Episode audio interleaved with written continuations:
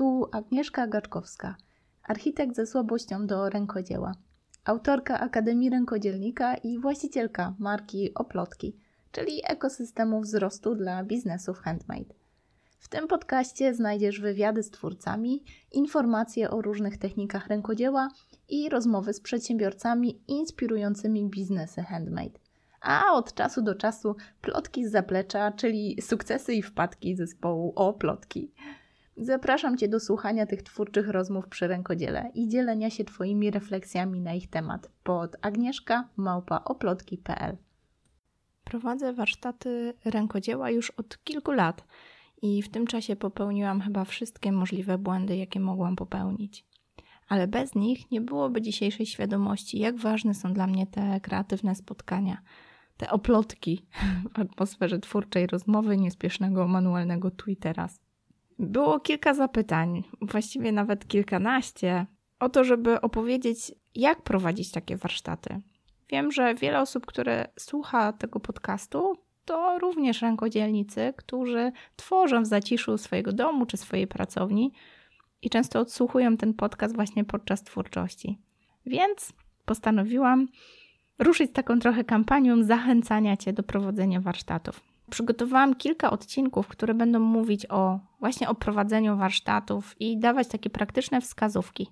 Zachęcam Cię do przesłuchania tych odcinków, nawet jeżeli nie jesteś twórcą i niekoniecznie chcesz prowadzić warsztaty, bo może pomoże Ci to też uświadomić sobie, ile tej pracy za takim warsztatem stoi i trochę inaczej spojrzeć na takie kreatywne warsztaty, które pewno dla Ciebie są formą rozrywki, spędzenia przyjemnie czasu czy jakiegoś takiego kameralnego networkingu.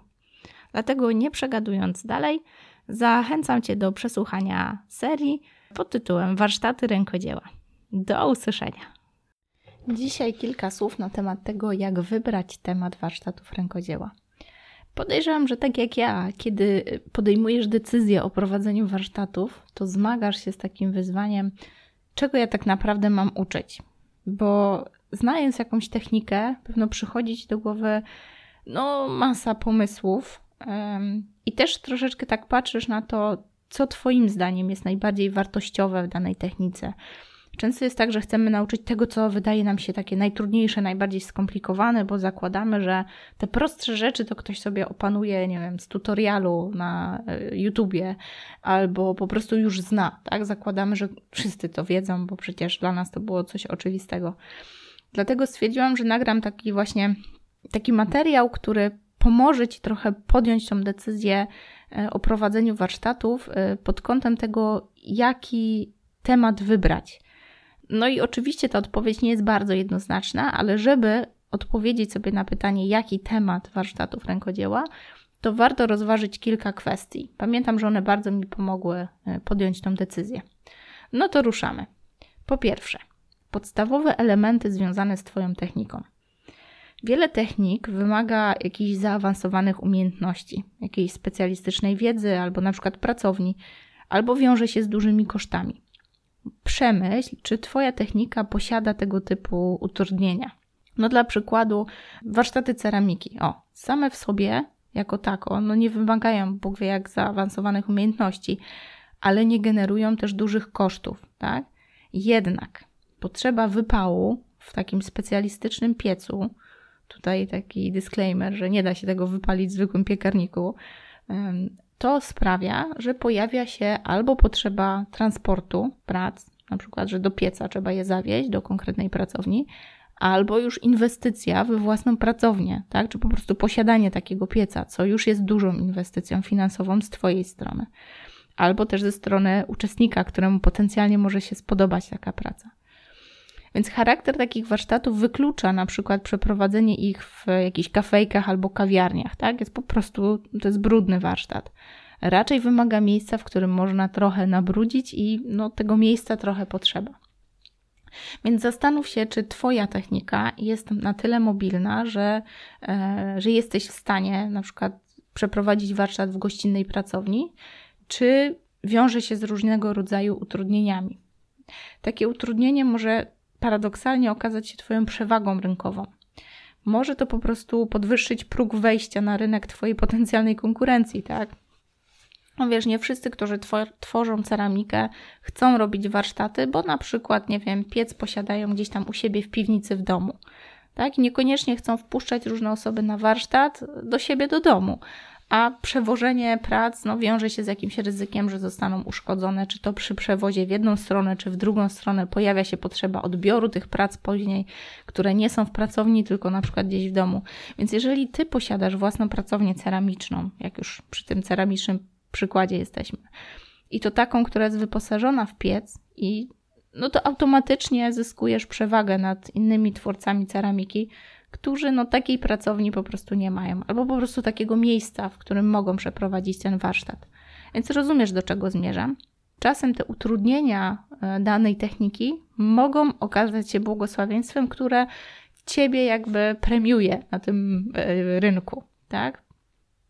To jest bardzo ważne, zwłaszcza z punktu widzenia uczestników, których trochę nie chcesz narazić na poczucie, że nie warsztat był w jakikolwiek sposób niekompletny, tak? No, wyobraź sobie taki warsztat ceramiczny, po którego zakończeniu okazuje się, że w ogóle nie można wypalić tej pracy, tak? Że tylko przychodzisz się pobawić gliną. No nie wiem jak ty, ale ja czułabym się bardzo rozczarowana, kiedy nie mogłabym takiej pracy po prostu później wypalić i nie wiem, zostawić dla siebie, podarować w prezencie i tak dalej. Więc to jest taka pierwsza kwestia. Kolejna to umiejętności Twoich uczniów. Weź pod uwagę fakt, że uczestnicy warsztatów zaczynają od konkretnego poziomu umiejętności. W zależności od tego, dla jakiej grupy docelowej kierujesz ten swój warsztat, warto się zastanowić, czy to ty nauczysz ich konkretnych kroków, czy będziesz zakładać, że niektóre z tych kroków oni opanowali już wcześniej. Inaczej będziesz uczyć dzieci, inaczej będziesz uczyć dorosłych. Więc warto się zastanowić, czy możesz uczyć kolejnych kroków, czy też możesz uczyć równolegle. Czy chodzi o to, czy jakby, żeby opanować dany krok w warsztacie, potrzebne jest opanowanie poprzedniego, czy można to robić w pewien sposób równolegle podczas warsztatu? Bo no, tak, jak, tak jak przypuszczasz, jeżeli ktoś nie opanuje jakiegoś prostszego kroku, no to nie może przejść dalej i może się okazać, że przez cały warsztat próbuje tam usilnie opanować jeden krok i wychodzi z takiego warsztatu z jakimś poczuciem sfrustrowania. Natomiast jeżeli te kroki można opanowywać równolegle, to nawet jeżeli któregoś nie opanuje, no to może opanować wszystkie pozostałe i wtedy to poczucie, że warsztat rzeczywiście coś dał takiej osobie, no jest zupełnie no, nieporównywalnie inne. Warto też się zastanowić, ile czasu zajmuje danej osobie, e, takiej początkującej na przykład, opanowanie danej umiejętności. Ja tutaj najczęściej zakładam, że tak, e, jeżeli czegoś uczę, no to jeżeli ja to jestem w stanie zrobić w 10 minut, no to razy 3 na przykład potrzebuję, żeby kogoś nauczyć takiej umiejętności. To jest jakaś tam powiedzmy orientacyjna taka ilość czasu potrzebna na opanowanie danej umiejętności, ale zauważyłam, że w moim przypadku, tam na przykład warsztatów szydełkowych, takie szacowanie czasu warsztatu się sprawdza. Musisz sprawdzić, jak to jest u ciebie. Warto się też zastanowić, czy dane umiejętności można e, opanować podczas warsztatu, czy wymagana jest później jakaś praca własna w domu, żeby na przykład coś wykonać, tak? No bo no, przypuszczę, że na przykład z grom na gitarze tak jest, że nie opanujesz gry na gitarze w ciągu jednej lekcji, tak? Musisz wrócić, te palce się muszą jakoś zregenerować, później kolejna lekcja, kolejna i to tak jakby uczysz się, y, tak dodając takie kolejne warstwy, ale już na przykład w przypadku no, tej rzeczonej ceramiki możesz się uczyć e, konkretnych e, jakichś umiejętności mm, niezależnie od siebie. One są tak jakby równoległe, tak? Możesz się nauczyć raz jak nie wiem, dobrze rozwałkować na określoną grubość. Podczas następnego warsztatu możesz się nauczyć, jak się pracuje z, nie wiem, gliną szamotową. Na następnym warsztacie, jak na przykład z innym rodzajem gliny, tak? I te rzeczy są niezależne od siebie. Niezależnie, czy poprzednie, że tak powiem, są opanowane, to możesz tej następnej się uczyć. Więc warto sobie odpowiedzieć na te pytania i też, czy ta praca w domu jest wymagana, czy na przykład musisz poinformować uczestników, że no nie wiem, muszą przyjść na warsztat. Y, no raczej zakładamy, że każdy potrafi obsługiwać nożyczki, tak? Ale nie jest to już takie bardzo oczywiste, kiedy kierujemy warsztat do na przykład dzieci sześcioletnich. Często zdarza się teraz, że sześciolatki no, mają problemy manualne, wychowane na tabletach i komórkach. I może się okazać, że taka rzecz, którą ty zakładasz, czyli umiejętność władania nożyczkami, wcale nie jest, nie jest dana, tak? Więc warto sobie uświadomić właśnie, jakie te umiejętności muszą być. No i pamiętaj, że też nie chodzi tutaj o nauczenie wszystkiego, co ty potrafisz. To jest ważna lekcja. Raczej chodzi o to, żeby przeprowadzić warsztat w taki sposób, aby uczestnik osiągnął konkretny, taki pożądany efekt albo stworzył konkretny produkt. Pamiętaj, nie chodzi o to, żeby nauczyć tego uczestnika wszystkiego, co wiesz, ale zadbać o to, żeby miał frajdę, że udało mu się coś opanować albo coś konkretnego stworzyć. E, ja zauważyłam, że uczestnicy moich warsztatów zapamiętują najwięcej, kiedy właśnie nie przytłaczam ich swoją wiedzą. Paradoksalnie, im mniej próbuję ich nauczyć, tym więcej się uczą. Bo kiedy usiłowałam upchnąć wszystko w jednym warsztacie, no to uczestnicy wychodzili tacy sfrustrowani ilością umiejętności, które jeszcze pozostały do opanowania. A teraz robię odwrotnie, właśnie nauczona tym doświadczeniem, że skupiam się na opanowaniu konkretnej umiejętności, ale za to daję im gwarancję, że opanują te umiejętności na pewno. I nie dość, że działa to bardzo motywująco i dodatkowo, wiecie, zachęca do pracy w domu i kontynuowania tego rozwoju, to ja mam gwarancję, że z takiego warsztatu ktoś wychodzi na tyle za, nie wiem, zafascynowany daną techniką, że chce ją zgłębiać. Nie dość, że taka osoba potencjalnie chce przyjść na kolejny, bo czuje, że jestem dobrym nauczycielem, bo przekazałam coś, bo ta osoba ma poczucie, że się czegoś nauczyła, to jeszcze często te osoby douczają się w domu, sprawdzają, wracają do tych rzeczy, które były na warsztacie, przeglądają te instrukcje czy materiały. Nawet są czasami w stanie kogoś dalej nauczyć tej umiejętności, bo opanowują jedną małą rzecz, ale za to bardzo dobrze. Więc jakby suma summarum, taki efekt jest o wiele lepszy niż pokazanie, że umiemy Bóg wie co, i przytłoczenie tego naszego uczestnika, że wychodzi sfrustrowany i mówi: Nie, no ja to nigdy nie dam rady, za 100 lat nie opanuję tego wszystkiego. No i trzecia rzecz miejsce warsztatu. Jeżeli masz możliwość poprowadzenia warsztatu w stałej lokalizacji, to świetnie. Daje Ci to możliwość wprowadzenia do scenariusza warsztatu jakiegoś zaproszenia, na przykład do zakupu materiałów albo do odwiedzin powarsztatowych, co buduje też takie duże zaufanie, tak? Dodatkowo gwarantuje uczestnikom poczucie bezpieczeństwa, że nawet jeżeli tam nie zdążą czegoś dokończyć, albo nie wiem, praca musi zostać, wyschnąć, czy no, różne techniki, różnych jakby takich czasów na dopracowanie pracy wymagają, to mają takie poczucie ci uczestnicy, że zawsze mogą wrócić do tej pracy. No i dodatkowo, jeżeli to jest Twoja pracownia albo przestrzeń warsztatowa, no to możesz z większą łatwością odpowiadać na pytania dotyczące zagadnień związanych z Twoją techniką. Nawet jeżeli nie omawiasz ich bezpośrednio podczas warsztatu, no to łatwo Ci sięgnąć po przykłady gotowych prac albo jakieś narzędzia, które chcesz pokazać, chociaż niekoniecznie były potrzebne na danym warsztacie. No i warto się zastanowić, czy miejsce warsztatowe będzie wyposażone w e, odpowiednie narzędzia, takie oświetlenie na przykład, czy wentylacja, albo odpowiednie środki bezpieczeństwa. No, u siebie to wiesz, że o to jesteś w stanie zadbać, ale w przypadku na przykład warsztatów dziergania, no to dodatkowa para drutów i kilka motków wełny, no to nie stanowi problemu. Ja to po prostu zawsze biorę do torby, ale już w przypadku jakichś, nie wiem, warsztatów wikliny, kolejny zestaw tych witek czy pojemników na wodę, spryskiwaczy, nożyków, jakichś innych akcesoriów cięższych, no to może znacznie utrudnić po prostu pracę. Więc jakaś świadomość, czy macie jakieś swoje stałe miejsce, czy nawet takie miejsce niekoniecznie wasze, ale takie, w którym w stały sposób można te warsztaty prowadzić, jakieś materiały tam zostawić, no to jest jednak duży plus. Warto też się zastanowić e, nad tym miejscem warsztatu pod kątem tego, ile jest ono w stanie pomieścić uczestników bo może się wydawać, że im więcej uczestników, tym lepiej, tak, z punktu widzenia jakiegoś tam potencjalnego zysku, ale prowadzenie i udział w warsztatach w takiej przepełnionej, ciasnej sali, no to znacznie obniży ich jakość, znacznie obniży Twoją satysfakcję, satysfakcję tych uczestników, więc warto sobie to też przeliczyć. Warto też pamiętać, że w przypadku takich dużych grup zwiększa się prawdopodobieństwo, że kilka osób z reguły nie dociera na warsztat no co, co będzie, jak wyjątkowo pojawią się wszyscy, tak? Bo często jest tak, że mamy dużą salę, planujemy o wiele większą grupę niż faktycznie ma być, bo wiem, że ktoś tam nie dopisze, tak? Przy tam, nie wiem, 15 osobach, no to raczej mamy gwarancję, że ktoś się rozchoruje, ktoś nie przyjdzie. Ale co będzie, jeżeli wszyscy przyjdą, tak? Ty przyjmiesz więcej zapisów niż sala jest w stanie pomieścić, no i wtedy masz duży problem. Więc jakby warto brać pod uwagę to miejsce pod kątem właśnie tego, ile ono pomieści uczestników i dopiero wtedy kalkulować, ile rzeczywiście tych uczestników możemy mieć na warsztacie, no i przeliczać, ile jesteśmy w stanie na takim warsztacie zarobić i czy w ogóle to się będzie opłacało. ale warto też świadomie zdecydować, ilu tych uczestników realnie chcesz przyjąć na warsztat, tak? Może też scenariusz warsztatu wymaga więcej takiej indywidualnej uwagi, albo po prostu ważny jest inny charakter takiego spotkania, tak? To ty decydujesz, czy niewielka grupa będzie mogła porozmawiać podczas wspólnej twórczości, czy duża grupa na przykład podzieli się na małe subgrupki, które właściwie po krótkiej chwili już trochę tak żyją własnym życiem i warto ten rozmiar grupy komunikować, bo są uczestnicy, którzy podczas wyboru warsztatów e, kierują się właśnie tym, jak duża jest grupa, a co za tym idzie, jak duży dostęp mają do ciebie.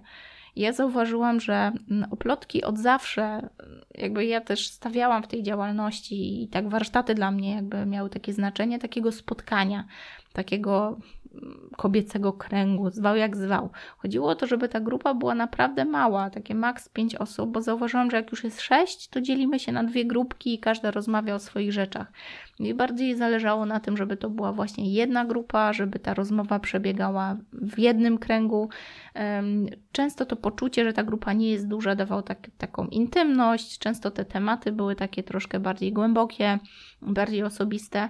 I tak naprawdę zauważyłam, że komunikując, że tak wyglądają te warsztaty oplotkowe, te szydełkowe moje warsztaty, bo teraz już dziewczyny prowadzą z różnych technik warsztaty i one w różny sposób wyglądają, ale ja zauważyłam, że jeżeli stawiam na to, żeby grupa była mała, komunikuję też, że ta cena właśnie jest związana z tym, że ta grupa jest mała i że no zakładam, że po prostu muszę jakoś zrekompensować tą ceną warsztatu, chociaż myślę, że tam te 150 zł to nie są jakieś duże koszty przy zapewnieniu wszystkich materiałów, kawy, ciacha i tak dalej. W każdym razie ta komunikacja, że ta grupa nie będzie wyglądała jak zajęcia w domu kultury, gdzie mamy 12-15 osób na zajęciach, często była tym elementem, który przeważał, że uczestnicy właśnie decydowali się na moje warsztaty, a nie warsztaty kogoś innego. I też decydowała o tym, że te osoby chciały wracać. Często miałam uczestniczki i nawet miałam też panów, którzy przychodzili kolejny raz na ten sam warsztat, tylko dlatego, że chcieli właśnie posiedzieć, pogadać, wspólnie podziergać. Często już przychodzili z inną robótką w ręce albo z bardziej zaawansowaną. Ja oczywiście też pomagałam, ale to już bardziej chodziło o to, że to jest właśnie kameralna grupa, w której można wspólnie podziergać niż właśnie taka grupa, gdzie tam jesteśmy bardzo mocno nastawieni na tą naukę techniki rękodzielniczej. Także zostawiam Ci tą decyzję, tak, dla Ciebie, ale chcę, żebyś miał czy miała świadomość, że tak to właśnie jest, że to jest decyzja, którą trzeba podjąć świadomie. Nie liczyć na to, że przyjdzie im więcej, tym lepiej, tylko świadomie zadecydować, ile jest Twoje minimum, ile jest Twoje maksimum. Czwarta rzecz. Dobrze liczę? Tak, czwarta. Ważny jest, poziom, ważny jest poziom umiejętności uczestników. Już trochę o tym mówiłam, ale jeszcze poświęcę temu chwilę. Warto zdecydować, jaki będzie poziom zaawansowania Twoich warsztatów. Nie warto oczekiwać, że z kompletnie początkujących amatorów danej techniki zamienisz ich w zaawansowanych artystów w ciągu, nie wiem, 3-godzinnego warsztatu. Warto bardzo dokładnie komunikować, jakie podstawowe umiejętności są wymagane lub że nie wymagane są żadne umiejętności, tak? Więc warto tam na przykład napisać, że nawet osoba, która nigdy nie miała szydełka w ręku, poradzi sobie z dzisiejszym warsztatem. Często taki dopisek zawieram, żeby też takie osoby, które wątpią w swoje umiejętności manualne, chociaż nawet je mają, żeby też ośmieliły się przyjść. Wybierz coś, co rzeczywiście uczestnicy będą chcieli zrobić, bo warto wybrać taki temat, o który uczestnicy albo po prostu ludzie wokół ciebie pytają bo jest na przykład jakiś popularny albo przydatny. I im większa jest taka motywacja uczestników, żeby zrobić właśnie tę konkretną rzecz, tym bardziej produktywny będzie taki warsztat i tym chętniej oni opanują daną technikę, a co za tym idzie, będą polecać Twoje warsztaty. E, obecnie na przykład zauważyłam, że nie wiem, gdzieś tam popularne tematy makramowe są, e, są właśnie takim motywatorem, bo każdy chce sobie zrobić teraz kwietnik makramowy. No i poznanie tej techniki, zgłębianie jej coraz dalej przychodzi łatwo, jeżeli ktoś ma taką motywację, że właśnie ma nowy kwiatek i chce go władować w taki ręcznie robiony kwietnik, więc zrobi wszystko, żeby tą technikę opanować. No i z tym wiąże się właśnie ten taki piąty punkt, że sprawdzaj, co jest popularne. Bo jeżeli jesteś w stanie zaproponować taki temat warsztatu, który jest aktualnie modny, tak jak te właśnie makramowe kwietniki obecnie, i w ten sposób jesteś w stanie zaprezentować swoją technikę, no to zawsze będzie ci łatwiej zachęcić do udziału w spotkaniu. Warto sprawdzić, jakie są aktualne trendy kolorystyczne, jakie królują kształty i faktury, na przykład wystroju wnętrz czy biżuterii. Dzięki temu łatwiej Ci będzie promować Twoje warsztaty. No i z drugiej strony warto sprawdzić, czy przypadkiem w bliskim sąsiedztwie ktoś nie proponuje konkurencyjnych tematów, bo jeżeli coś jest popularne, to jest duże prawdopodobieństwo, że w bliskim promieniu może coś podobnego się już znajduje. Ale w związku z tym punkt szósty. Konkurencja może Ci pomóc. Co jeżeli w bliskim sąsiedztwie ktoś już proponuje warsztaty rękodzieła w Twojej technice? No to możesz to wykorzystać na swoją korzyść. Sprawdź, czy jesteś w stanie uzupełnić w jakiś sposób tą ofertę. Nie ma sensu konkurować ceną, tak? bo to jest taki wyścig do dna, ale możesz pomyśleć, w jaki sposób Twoje warsztaty mogą być ciekawsze albo bardziej pełne. Jeżeli jesteś w stanie zapewnić jeszcze bardziej atrakcyjną formułę, choćby miało to być, nie wiem, dodanie przerwy na pyszne ciastko, z pewnością szybko zyskasz grono fanów. Warto również sprawdzić ofertę konkurencji, bo może się okazać, że uzupełnisz ją na przykład pod względem prowadzenia warsztatów wprowadzających albo przygotowujących do kursów na przykład konkurencji. Albo wręcz przeciwnie, możesz zaproponować coś bardziej wyszukanego, coś bardziej zaawansowanego, bo Twoja konkurencja już uczy podstaw, a Ty po prostu zabierasz te osoby o krok dalej.